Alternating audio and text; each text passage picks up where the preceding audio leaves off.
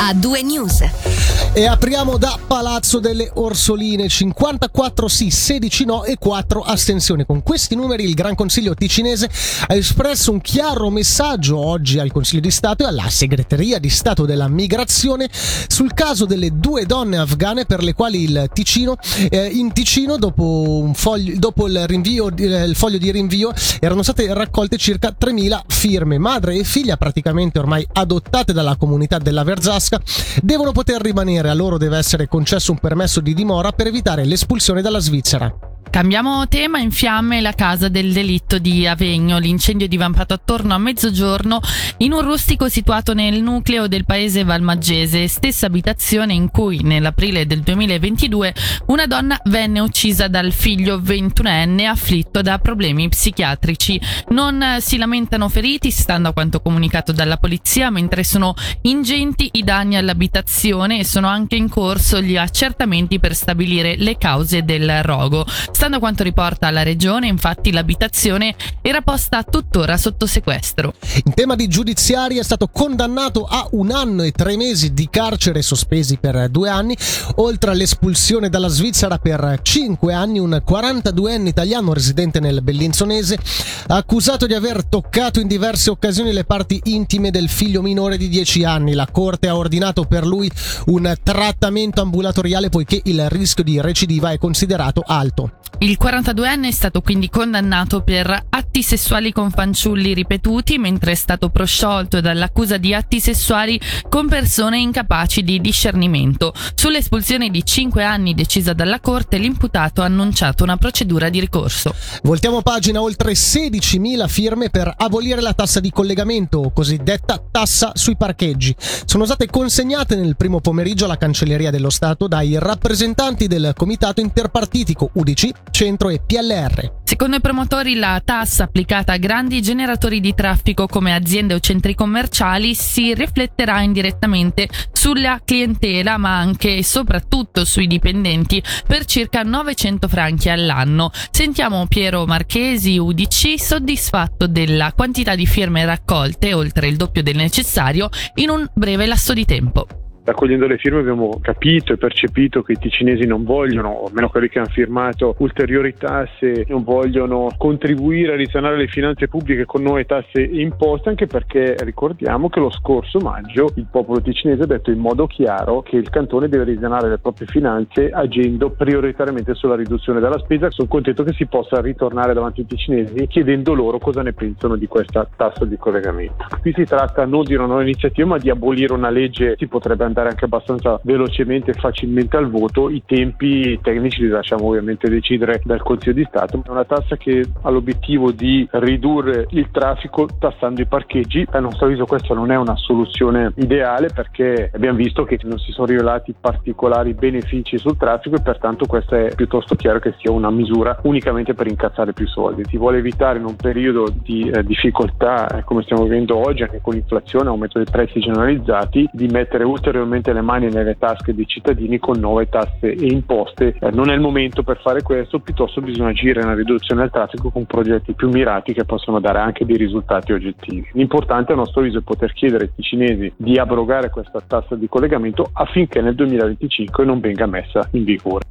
Bellinzona, ulteriore importante passo verso il nuovo quartiere officine appunto della città con la presentazione odierna della variante di piano regolatore per l'adozione da parte del Consiglio Comunale. Quello che sorgerà a Bellinzona sarà un quartiere modello dal punto di vista energetico e ambientale con abitazioni, attività alberghiere, amministrative, commerciali e formative, ma anche un grande parco di oltre 30.000 metri quadrati. E questi sono solo alcuni dei contenuti che caratterizzano caratterizzeranno dal 2027 il nuovo quartiere Officine a ridosso della stazione. Sentiamo da Simone Giannini, vice sindaco di Bellinzona e capo di Castiero Territorio e Mobilità, eh, su, eh, come da questa data si svilupperanno i lavori.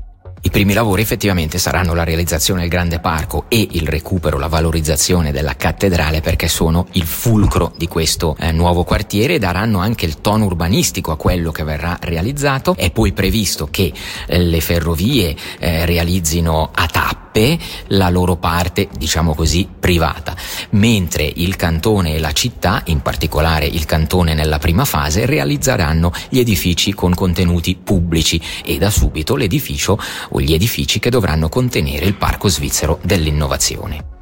E cambiamo tema, lo stipendio mediano ticinese è ancora una volta inferiore rispetto alle altre regioni svizzere. Aumenta così il divario fra il nostro e gli altri cantoni. È quanto emerge dalla rivelazione della struttura dei salari pubblicata ogni due anni dall'Ufficio federale di statistica, secondo cui i motivi del divario sono da ricercare nella struttura del mercato del lavoro ticinese.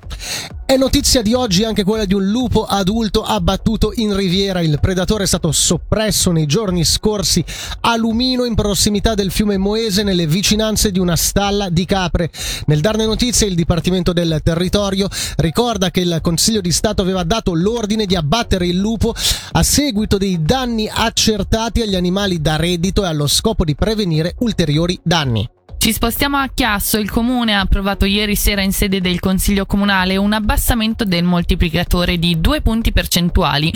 Dopo cinque anni senza modifiche la percentuale passa dunque dal 90% all'88%. Mentre il comune di Mendrisio ha annunciato un aumento dal 75 al 77%, il sindaco Bruno Arrigoni parla di un progetto chiaro che negli anni mira ad abbassare il moltiplicatore all'85%, anche per per rendere il comune più attrattivo per le persone giuridiche. Il servizio di Federica Bassi. La questione del moltiplicatore era già sul tavolo lo scorso anno, poi con la situazione della pandemia ancora in atto abbiamo preferito rinviarlo di un anno. Da un lato oh, volevamo fare anche un gesto verso i nostri cittadini che negli ultimi mesi sono stati tartassati da aumenti dalla cassa malati all'inflazione, ai costi energetici e così via. Abbiamo anche dei risvolti positivi per quanto riguarda l'economia della nostra cittadina ultimamente vediamo, assistiamo che stanno arrivando delle nuove attività, specialmente legate al terziario. Questo sicuramente è un dato positivo che ci fa ben sperare. Come mai Mendrisio secondo lei si è ritrovata a dover alzare e voi invece siete riusciti ad abbassare? Mendrisio aveva un moltiplicatore al 75% e noi al 90%, c'erano quindi 15 punti percentuali di differenza che, che sono parecchio. No? Ora noi abbiamo fatto un gesto in una direzione, loro probabilmente avevano un moltiplicatore, una fiscalità molto bassa, hanno dovuto un po' adeguarlo, però bisogna anche dire che ci ci sono sempre 11 punti di differenza a favore di Mendrisi. Bisogna dire che la nostra intenzione non è quella di abbassare due punti così tanto per abbassarli, ci siamo messi come obiettivo di scendere verso l'85% eh, nei prossimi anni, quindi facciamo un primo step e se diciamo le nostre aspettative dovessero risultare corrette speriamo anche l'anno prossimo così di fare un, un ulteriore gesto, se non l'anno prossimo nei prossimi due anni. Parliamo ora di inquinamento. Il lago di Lugano è mediamente più contaminato degli altri laghi svizzeri. Lo dicono i risultati del monitoraggio delle materie pla- plastiche e microplastiche avviato nel 2018 dal Dipartimento del Territorio e proseguito poi nel 2020. Noi ne abbiamo parlato con Nicola Solca, capo dell'Ufficio della gestione dei rischi ambientali e del suono. Suolo. Le concentrazioni sono apparse così piuttosto costanti come ordine di grandezza, nonostante si vedano comunque in singoli campionamenti o in singoli momenti dei picchi eh, che poi possono essere poi ridotti in altri momenti, però mediamente si ritrovano da 2 a 3 microparticelle ogni 10 metri quadrati di superficie lacustre. È sempre difficile fare dei confronti perché appunto sono studi che ancora non, non godono tra virgolette di metodiche ufficiali e quindi completamente paragonabili magari da uno studio all'altro, ma il Ceresio appare mediamente più contaminato è probabile, possibile che sia anche in ragione del rapporto sfavorevole che possiamo avere per la pressione antropica, comunque le attività umane che sono frequenti nel bacino embrifero del Ceresio e una superficie del lago comunque relativamente ridotta rispetto ad altri, ad altri laghi che fa sì che ci possa essere comunque così, un accumulo maggiore. Un secondo studio inedito ha anche rilevato plastiche e microplastiche per la prima volta anche in parchi urbani, campi di coltura e orti ticinesi. Più tardi anche su questo tema sentiremo più approfondimenti approfonditamente ancora Nicola Solcà. E ora parliamo di libri, di un incontro che si terrà questa sera tra conservazione e religione alla Biblioteca Salita dei Frati di Lugano. Alle 18 sarà presentato il nuovo repertorio delle biblioteche degli ordini religiosi svizzeri, un'opera che studia lo stato delle raccolte dei libri antichi religiosi. Il numero di persone che si consacrano a una vita religiosa è in calo, lo sappiamo, e molti conventi chiudono.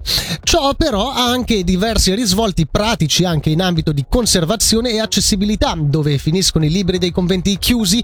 Chi se ne occupa? Nel servizio di Federica Bassi sentiamo Pietro Montorfani, responsabile della biblioteca Salita dei Frati. Un'iniziativa che parte dalla biblioteca dell'abbazia di San Gallo, che è diciamo, il luogo più prestigioso in cui in Svizzera ci si occupa di conservazione del patrimonio librario legato agli ordini religiosi. Un volume che ha richiesto parecchi anni di lavoro, uno staff, eh, devo dire, nutrito, a cui hanno partecipato anche alcuni ticinesi, tra cui alcuni bibliotecari della, della salita dei frati. Il volume è stato presentato lo scorso mese di ottobre a Zurigo e lo portiamo per la prima volta nella Svizzera italiana perché questo di fatto è un po' il nostro core business, come si dice con un brutto termine inglese, perché la Carità dei Frati nasce con l'idea di aprire al pubblico un fondo conventuale. Da questa fotografia si vede come alcune di queste biblioteche siano in parte a rischio, ci sono inoltre alcuni fondi conventuali che, che non sono accessibili, altri che sono stati spostati, di cui è difficile ricostruire l'origine. Il tema è più vasto, eh, se chiude un convento tutto quello che è legato al patrimonio immobiliare, artistico, librario di fatto è un po' a rischio, noi l'abbiamo vissuto sulla nostra nostra pelle. E per parlare di questo libro abbiamo pensato di invitare chi ha lanciato l'idea, cioè Albert Hollenstein, che è il responsabile dei fondi antichi della biblioteca della Battaglia di San Gallo, anche il professor Bernard Andelmatten, invece storico medievale dell'Università di Losanna, e poi una persona che gioca in casa, Marina Bernasconi, che è nostra consulente oramai da molti anni, una persona che ha molto sott'occhio tutto il mondo de- de- dei patrimoni librari e documentari della, della Svizzera e fa un po' da trade union tra, tra noi e la Svizzera tedesca e francese.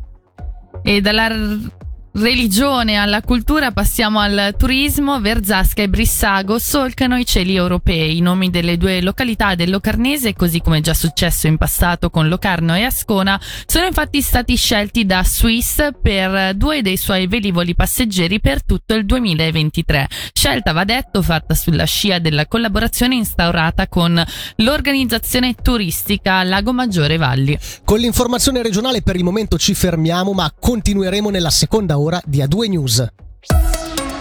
A2 News. Grande musica, grandi successi.